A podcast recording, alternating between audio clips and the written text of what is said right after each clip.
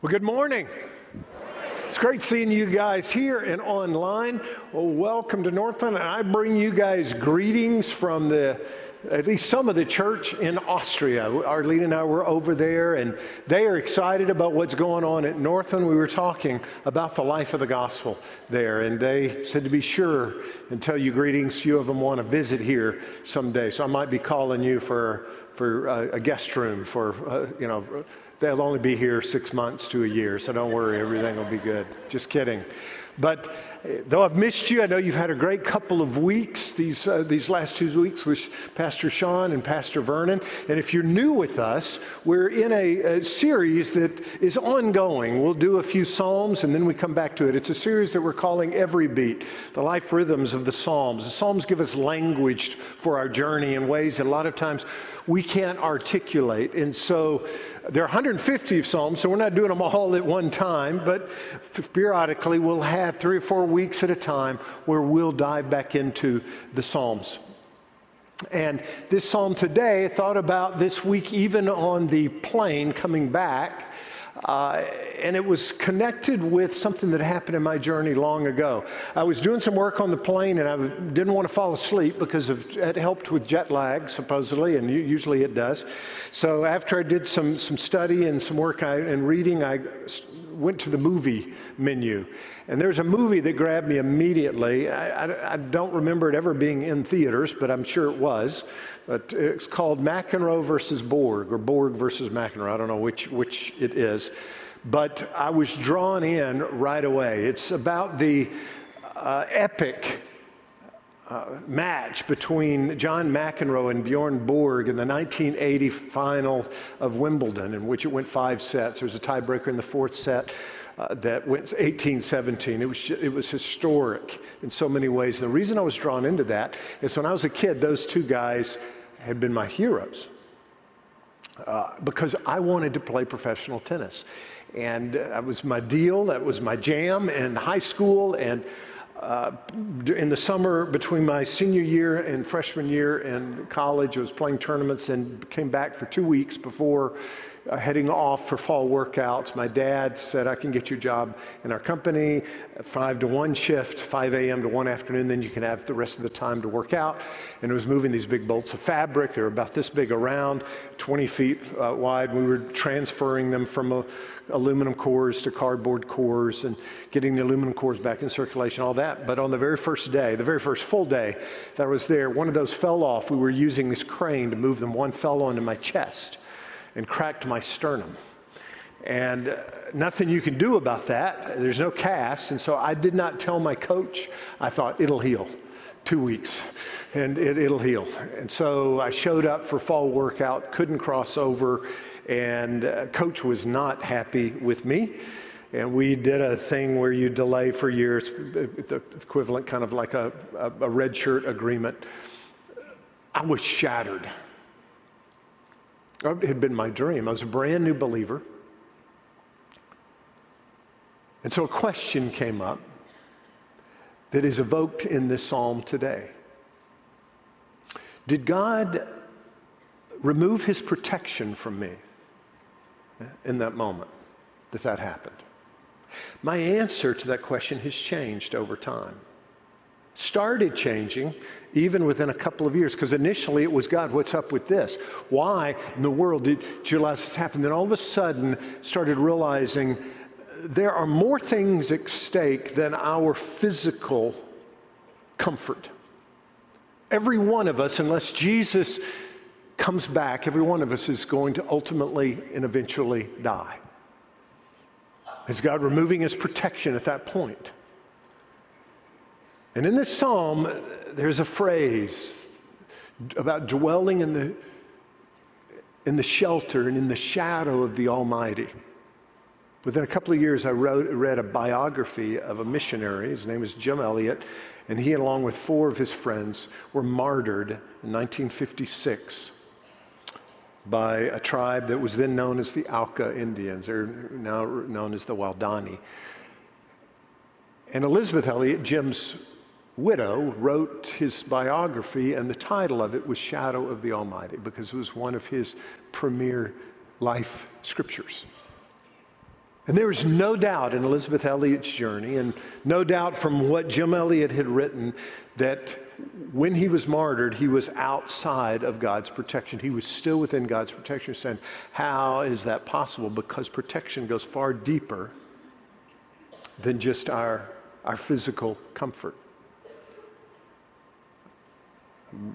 Also, I want to tell you hello for my son, Andrew. Some of you were here on Labor Day weekend when Andrew joined me up on the platform and helped with the sermon. You guys remember that? And uh, he, I, I, I, conveyed to you that he was being deployed. He went to the, uh, the U.S. Air Force Academy. He's a captain and was being deployed to Afghanistan. And he is over there. And he and I are actually memorizing together this psalm.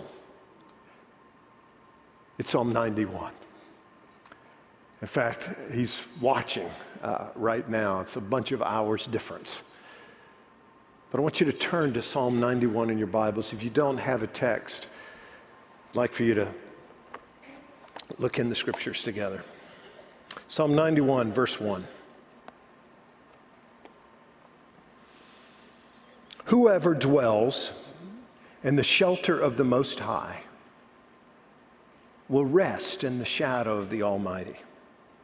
I will say of the Lord, He is my refuge and my fortress, my God in whom I trust. Surely he will save you from the fowler snare, from the deadly pestilence. Now, it's a powerful statement because a lot of people think they can out, outwit difficulty in their life. You know, pestilence, you can't outwit it. Sometimes it comes. No matter how invincible we think we are, we are very vulnerable people. He will cover you with his feathers, and under his wings you'll find refuge. So there's a warmth, there's a softness to that. But then you have the other side of the coin, the, the, the, the toughness, the hardness. So there's first the tenderness, find uh, with, uh, with, under his wings you'll find refuge. Then here's the toughness. His faithfulness will be your shield and your rampart. There's both that soft and hard engagement that God has with us. You will not fear the terror of night, nor the arrow that flies by day, nor the pestilence that stalks in the darkness, nor the plague that destroys at midday. Covering four major aspects of evil in our lives. A thousand may fall at your side, 10,000 at your right hand, but it will not come near you. This is not a superstitious uh, mantra. This is not a, a text of superstition. This is a text about God's providence and the lives of his people. You will only observe with your eyes and see the punishment of the wicked. If you say, The Lord is my refuge, and if you make the Most High your dwelling. Notice, if you say, so we've got responsibility in this. No harm will overtake you, no disaster will come near your tent. For he will command his angels concerning you to guard you in all your ways. They will lift up their hands so that you will not strike your foot against a stone, and you will tread upon the lion and the cobra, and you will trample the great lion and the serpent. So you're not going to be just surviving, but victorious in this. Uh, that was in their culture. What, is, what are the lions and the serpents in your life right now? What are they in mine? Because he loves me, says the Lord, I will rescue him. I will protect him, for he acknowledges my name. He will call upon me, and I will answer him, and I will be with him in trouble. I will deliver him and honor him. With long life, I will satisfy him and show him my salvation. Now, that word salvation, it is a big word. It's not this small little, hey, my salvation happened on such and such a date when I became a Christian. My salvation is past tense, present tense, and future tense. It's all encompassing, it's unfolding. We're told in Philippians that we're working out our salvation every day. We're fully saved in Jesus, but we're working that out. That whole notion of salvation is, has to do not only with Jesus' redemption from my sin, but his restoration into the purpose that I'm made for. Uh, we have a new vision here at Northland, yes? Okay, you have the power right now to discourage me to no end, and we'll have to start a series. We have a new vision at Northland now, yes? Yeah. There we go. What is it? Engaging people to be fully alive in Jesus. It's building on the legacy of 40 years here at Northland about uh, strengthening people towards maturity in Christ. And this is a, another rendition, another chapter of that in the journey of Northland. Well, this whole notion of being fully alive is rooted in Christ's agenda. We spent a lot of time in our vision series that we just had. Just because that vision series is done, the vision's not done. We'll keep journeying down this path and un- unpacking this vision. John chapter 10, verse 10, Jesus says, The thief comes to steal and to kill and destroy. And I want you to think of Psalm 91 in that. What is the protection that's being referred to there? Jesus says, I've come that they may have life and have to the full. So there's this warfare, there's this tension. You and I are navigating through a fallen world. And what the gospel does, it does not take that opposition away from us. We are still being opposed. But something changes when we come into a relationship with Christ.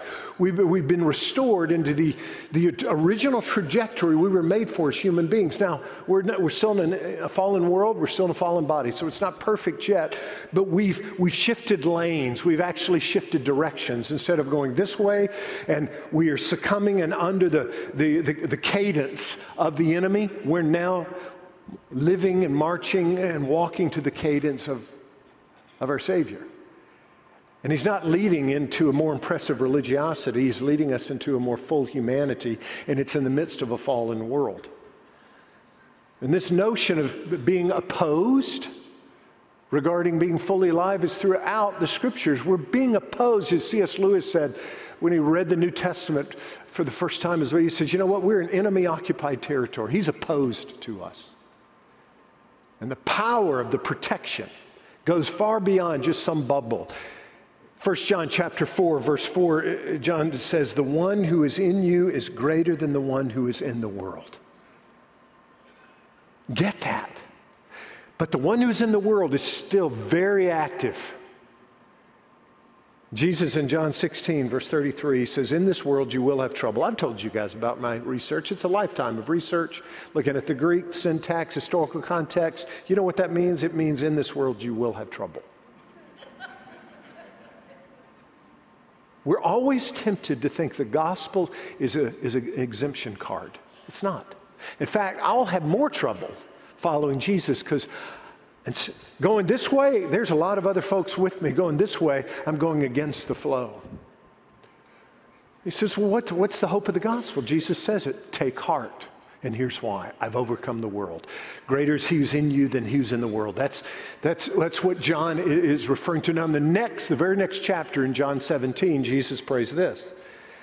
He says, My prayer is not that you take them out of the world, but that you protect them from the evil one.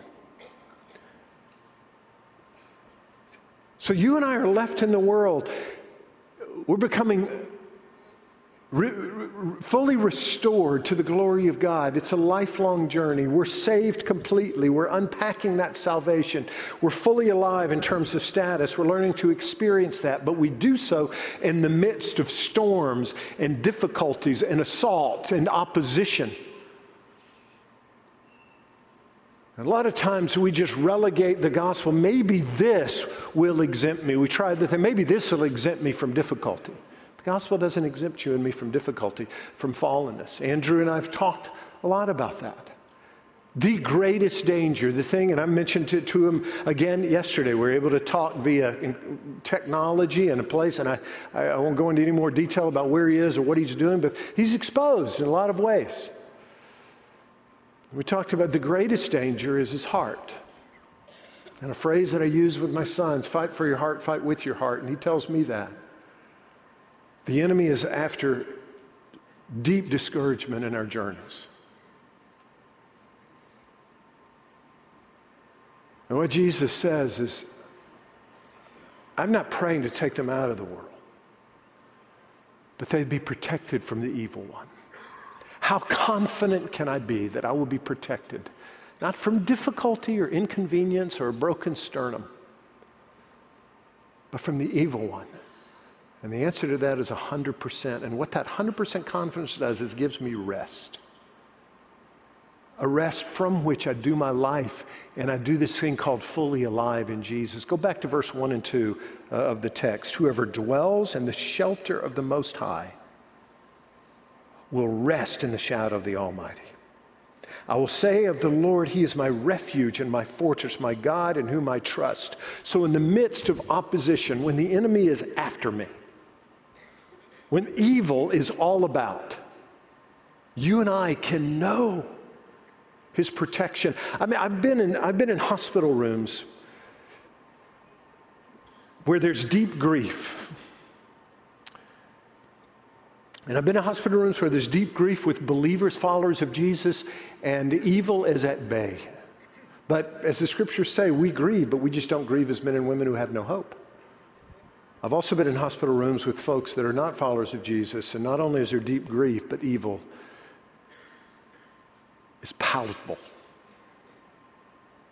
It's palpable. Because the power of Psalm 91 is not invoked. Now, those first two verses, there's several concepts in them that I want you to grasp. There, there are plenty, but I'm going to mention three. You see the notion of rest. You see the notion of God's refuge. You see the notion of reliance or trust. The three of those comprise basically what I'm going to call a recipe for rest in your journey. Here's what it'll look like. You got three components. Rest is the sum total. Let's put the equation up here. God's refuge plus my reliance, that's equal, that equals rest.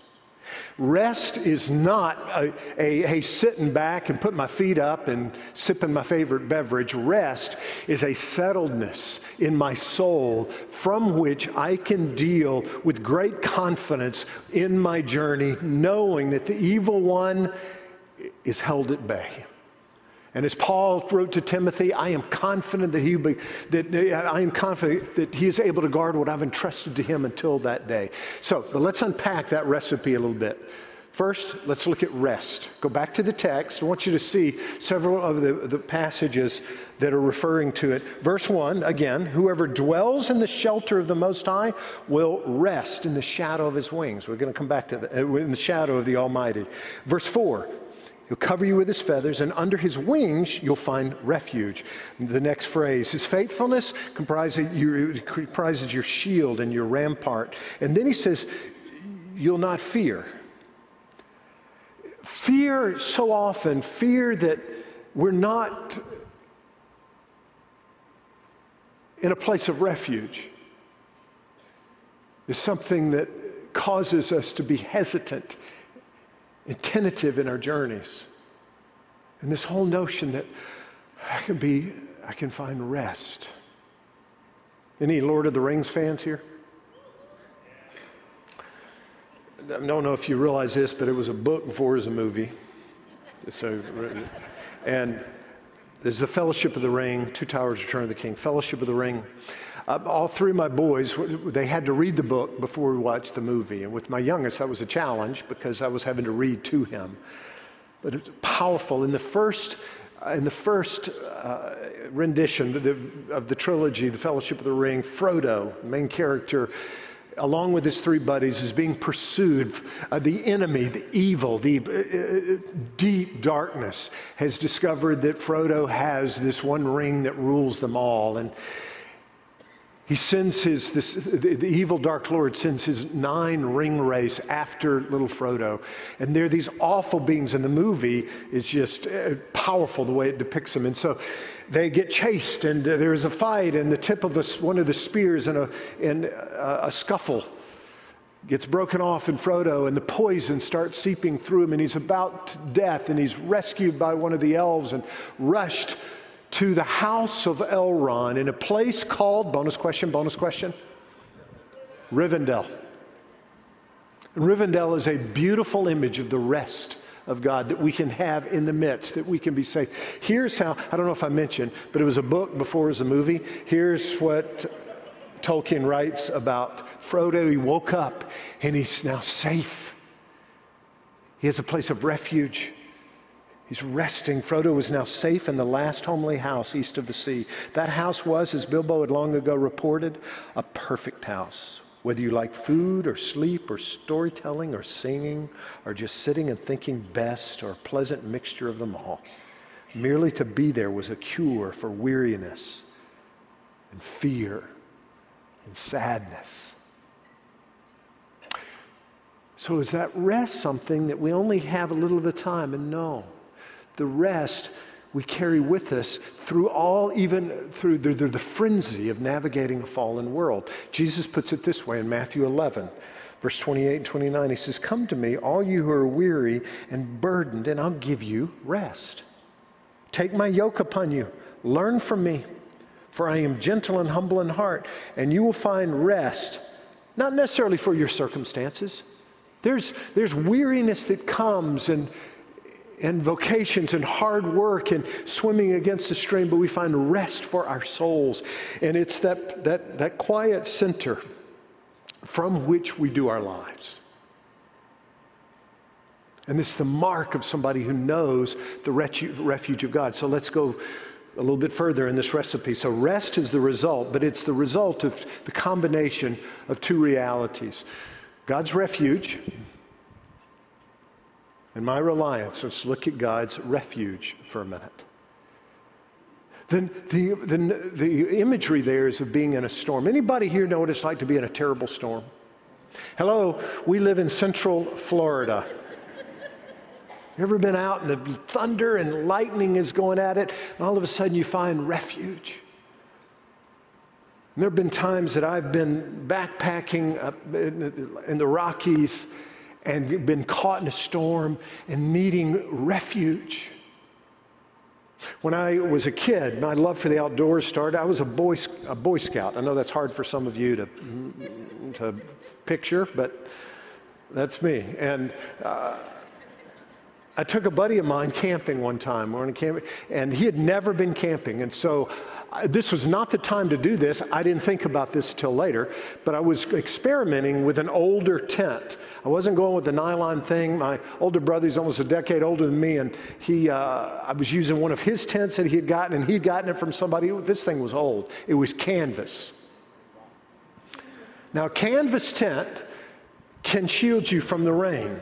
There, uh, you chemistry people can explain this better than me, but something about the canvas, it will, it will create an adhesive with those droplets of water, and everything's fine unless you touch the canvas. And it breaks the, the seal, and it's terrible at that point. So we we go to sleep, we're right by a river. It starts raining, sprinkling then raining, then just coming down in torrents, and then the thunder and the lightning. And I mean, the, the tent is shaking, it's raining so hard. You can hear the water rushing outside. Now, we'd done the Boy Scout thing and built the trench around the tent, so it wasn't running in the tent yet. My friend woke up, freaked out. He said, Oh my gosh, it's raining. I said, Yeah, that's why we have a tent. And uh, he said, Is this thing going to keep the rain out? I said, Yeah. And he turned on his flashlight and he looked, and it looked wet, you know, but it, we were dry. It, he said, Is this, does this really, is this going to hold the, uh, uh, the rain out? I said, Yeah, as long as you don't touch the sides. He immediately said, What happens if you touch the sides? I said, Did you just take a stupid pill this morning or what? That brain, and uh, immediately it just starts drenching us. And uh, the sleeping bags, we get out, nobody, uh, we huddled under a tree, no refuge. Now, years ago, when I first started engaging with this text, basically what it does is it invites us to examine the refuge of God. Let me tell you something. Contrary to that canvas tent, God can withstand an examination. In fact, I get more confident, not less, examining that. Look at indications of his refuge in the text. Look at verse 2. He's referred to as our refuge and our fortress. Verse 3 He will save you. Verse 4 He will cover you with his feathers, and under his wings you'll find refuge. Uh, his faithfulness is there. Verse 11 For he will command his angels, as Michelle was talking about. Verse 14 I will rescue him, I will protect him. Verse 15 I will answer him. I will be with him in trouble. I will deliver him and honor him. Verse 16, with long life I will satisfy him and show him my salvation. I mean, there are so many things there. We could do an entire series on those. Let me point out one, though. It's, it's the anchor, it's the foundation of all of these. Go back to verse 4. He will cover you with his feathers. And I want you, you're about to get an, I'm, I'm, I'm praying for an image to be implanted in your mind and your heart that will last the rest of your life. I know it's a tall order, but I think that's the power of the Word of God here. He will cover you with his feathers, and under his wings you will find refuge. His faithfulness will be your shield and rampart. He'll cover you with his feathers. His wings provide refuge. The imagery there, does God have literal wings? No, this is metaphor, but referring to something that's powerful. You see it throughout Scripture. Let me give you several Psalms. You'll see this over and over. Psalm 17, verse 6, 7, and 8. Uh, in the midst of a storm, he says, I call on you, God, for you will answer me. Give ear to me and hear my prayer. Show the wonder of your great love. You who save by your right hand, those who take refuge in you from their foes. Keep me as the apple of your eye. Hide me in, and I want you to read this out loud, everyone. Here we go. The shadow of your wings. That was, that was a different definition of all of you. So let's try it again. Let's do all of you. Here we go. Hide me in the shadow of your wings. Psalm 36, verse 7. How priceless is your unfailing love, both high and low among men. Find refuge in the what? Shadow of your wings. Psalm 57, verse 1. Have mercy on me, my God. Have mercy on me. For in you I take refuge. I will take refuge in the shadow of your wings until the disaster is past. Psalm 61, verse 1, 2, 3, and 4. Hear my cry, O God. Listen to my prayer. From the ends of the earth I call to you. I call as my heart grows faint. Lead me to the rock that is higher than I. For you have been my refuge, a strong tower against the foe. I long to dwell in your tent forever and take refuge in the shelter of your wings. So one more time Psalm 63, verse 6 and 7. On my bed, I remember you. I think of you through the watches of the night. Because you are my help, I sing in the shadow of your wings. Where do you and I sing? In the shadow of his wings. That imagery is what the psalmist is, is coming back to over and over. This is a, Jewish prayer shawl, a talit. I've been to Israel several times, had the privilege on a couple of those times to be with my friend Ray Vander Laan. You've seen these. Somebody, by the way, asked me, is that an, was that an extra large? And it is, but uh, it's beside the point. It's a beautiful, not just piece of fab, this beautiful in its tradition, rich history, very intentionally made. You have these tassels called tzitzit, five knots for the five books of Moses. Eight, the, the, the, the imagery, the, the symbolism is, is, is powerful throughout. And Jesus, as a Jew, would have used a talit and worn it. And there are several versions. One are the out, out, outer that you uh, would wear on the outside of your garment. There are others, and you've seen Orthodox Jews with the tzitzit coming out from under their, their shirts. And this is the same principle. These, these four corners are, call, uh, are called wings, kanaf. It's Hebrew for wings. This prayer shawl is for us when we pray to have the imagery of being underneath his wings, under his tent. In fact, some would say in Matthew 6, when Jesus says, when you pray, go into your closet, have that time alone with God. And underneath, understand you're underneath his wings. Now, these wings are not just defensive, they're offensive. In fact, it's deeply connected to Messiah. In Israel, you see a passage, you see a reference in Malachi chapter 4, verse 2. But for you who revere my name, the Sun of Righteousness will rise with healing in its wings. So again, when I gather to pray, I'm gathering, I'm, I'm, uh, I gather with you, and together we come underneath the tent of God, underneath his wings. But there's a distinct connection to Messiah, to his coming. In Zechariah chapter 8, verse 23, this is what the Lord Almighty says. In those days, ten men from all languages and nations will take firm hold of one Jew by the hem, the kanaf of his robe and say, Let us go with you because we have heard that God is with you. It's a reference to Messiah. His robe, it's not referring to a North Face jacket, it's ref- referring to a, a. Last week, Vernon talked about the woman touching Jesus. Remember this? She touched what? The hem. Again, not of his North Face jacket, but of his talit. Mark 6, verse 56, and wherever Jesus went, into villages, towns, or countryside, they placed the sick in the marketplaces, and they begged him to let them touch even the edge of his cloak. And all who touched him were healed.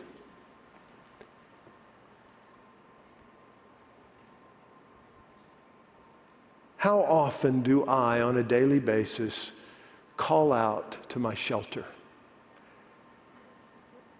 and renew my understanding that I'm doing all of my life under the shadow of the Almighty, under the shelter of His wings.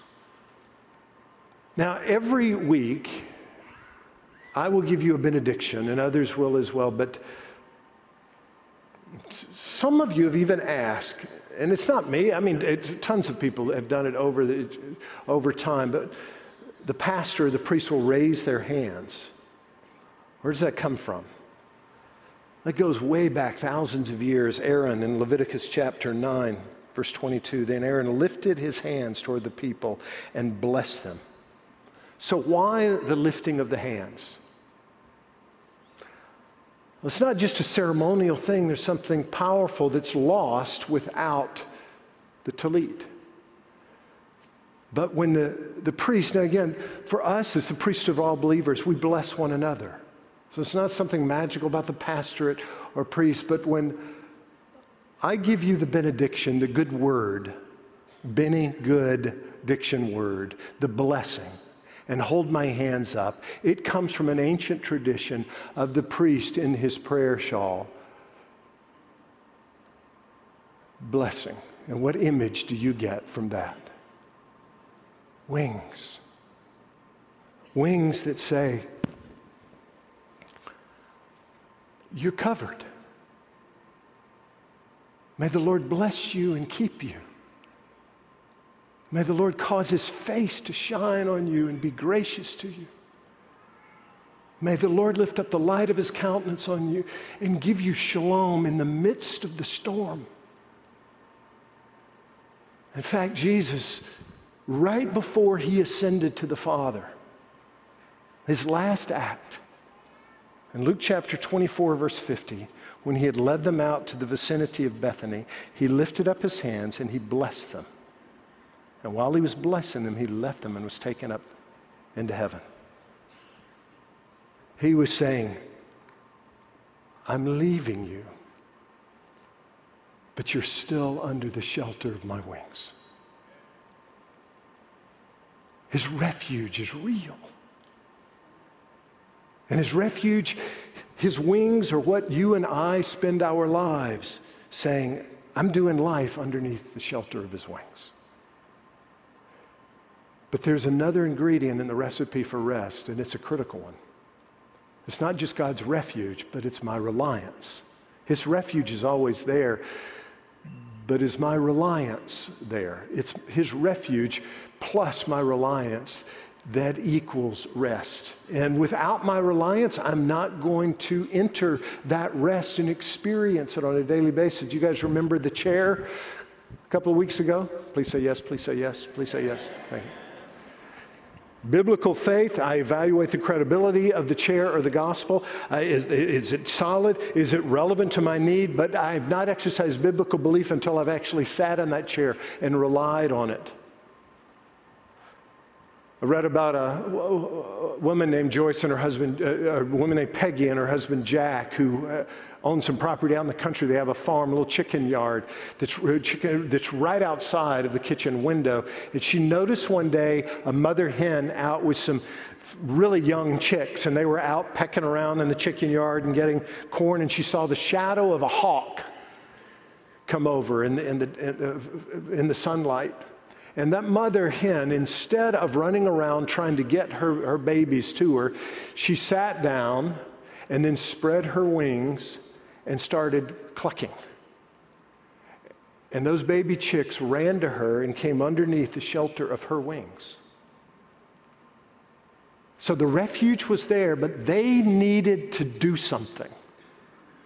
I go back to the text and see what you and I need to do. Verse 1 whoever dwells. Verse 2, I will say of the Lord. It's, it's actually saying that, sometimes saying it out loud, that He's my refuge and my fortress, my God in whom I trust, in whom I, upon whom I rely. Verse 9, if you say the Lord is my refuge, if you say it, and you make the Most High your dwelling. That's the same concept that's repeated again. And then verse 14, because he loves me, says the Lord, I'll rescue him. I, I will protect him, for he acknowledges my name.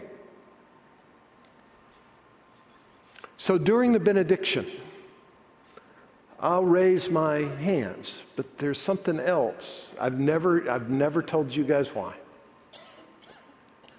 The context of this, but what else do I ask you to do?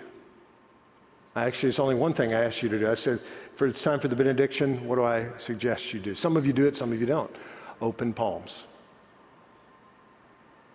And it's to convey a willingness. Some of you are, are doing it in your heart. You just never move on the outside because it's, it, it's your personality, it's fine. But that, that, that bodily posture. Here's the background of why I do that. Luke chapter 13, verse 34, Jesus says, Oh, Jerusalem, Jerusalem, you who kill the prophets and stone those who sent to you, those sent to you, how often I have longed to gather your children together as a hen gathers her chicks under her wings, but you were not willing. Am I willing to experience the refuge of God? Am I receptive? Am I open? Am I in the midst of even all my questions? My, what's up with this God? God, I want to be open to your refuge. Oh, not an exemption card to difficulty, but an assurance deep within that we're protected from the evil one. So, how do I open my palms to him? How do I become more reliant upon Him. Oh, there are so many aspects relying on Jesus. Uh, th- th- those who acknowledge my name, that's a condition that's given in the text. The name of someone, biblically speaking, is who they are, what they do. It's more than just using the name in a magical way. What you and I are about to do is gather around this table, a table of communion that provides powerful symbols of Christ's work on the cross. Some of you are saying, I, I, I don't deserve to be under God's refuge. Of course you don't. Nor do I. The only way we're allowed underneath here is because of this, what we commemorate and celebrate with this table. We're to relate with Him intimately. Those who love me, not just those who acknowledge my name, we're obeying him. We, we, we speak that word of hope, but there's one fundamental, just simple, very similar to the refuge, this whole notion of the shelter of his wings being the preeminent upon which everything else rests. In terms of the reliance, here's where everything kind of meets. It's in this word dwell. Comes up a couple of times in the text. In the first verse, he who dwells in the shelter of the Most High those are the people that will rest. To dwell is a rich word. Jesus uses in John 15. To dwell is to abide, it's a permanent place. It's a decision that I'm going to dwell with you. I'm going to do life in your presence. It's an intentional decision. And it's a decision that even though my, the tent is, I feel like, man, uh, I've been in storms where I'm, I'm, I'm, I'm holding on to the framework it, you know, it used to be tent poles. It's not, it, I'm, I'm, holding on to it, even though I'm, I'm, I'm, thinking this, I don't know, I don't know, but I'm, I'm saying I'm not going to go. I've been tempted before, saying the storm's getting so bad, to run out of the tent. And so often we're thinking, I want to go elsewhere. Where do you dwell in the midst of a storm? What, what, what are you tempted to dwell? Where are you tempted to dwell? Where, to where our, our pain is numbed or do, we're distracted from our pain and we try to, to anesthetize the pain. He says, Make a decision to dwell with me. It will involve love and intimacy and submission and obedience. You will be opposed, but take heart, I've overcome the world. Choose to dwell with me, no matter what. I don't know if you've ever met somebody that later was martyred for their faith.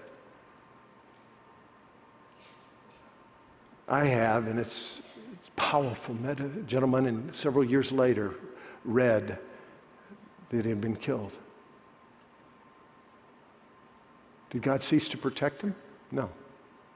The protection goes deeper than just our physical comfort. Brennan Manning, years ago, was given a letter that someone found on the desk of a pastor, a priest in, Zim, uh, uh, in Zimbabwe. The priest was martyred. And as they were cleaning up his study, they found this letter, part of his journal. This priest had written this, who knows how many days before he was killed. He said, I am part of the fellowship of the unashamed. He'd been threatened. He had been told to shut up about Jesus. And he says, I'm, I'm part of the fellowship of the unashamed. I have the Holy Spirit power. The die has been cast. I've stepped over the line. The decision has been made. I'm a disciple of His. There's a decision to say, I'm going to dwell with you, God. Make my home with you. He keeps going. I won't look back, let up, slow down, back away, or be still. My past is redeemed. My present makes sense. My future is secure. I'm finished and done with low living, sight walking, smooth knees, colorless dreams, tamed visions, worldly talking, cheap giving, and dwarfed goals. I no longer need preeminence, prosperity, position, promotions, plaudits, or popularity. I don't have to be right, first, tops, recognized, praised, regarded, or rewarded. I now live by faith. Lean in his presence, walk with patience, and uplifted by prayer, and I labor with power. My face is set, my gait is fast, my goal is heaven, my road is narrow, my way is rough, my companions are few, my guide is reliable, my mission is clear. I cannot be bought, compromised, detoured, lured away, turned back, deluded, or delayed. Oh, I will not flinch in the face of sacrifice, hesitate in the presence of the enemy, pander at the pool of popularity popularity or meander in the maze of mediocrity. I won't give up, shut up, let up until I've stayed up, stored up, prayed up, paid up, preached up for the cause of Christ. I'm a disciple of Jesus. I must go till he comes, give till I drop, preach till I'll know, and work till he stops me. And when he comes for his own, he will have no problem recognizing me because my banner will be clear. Hmm.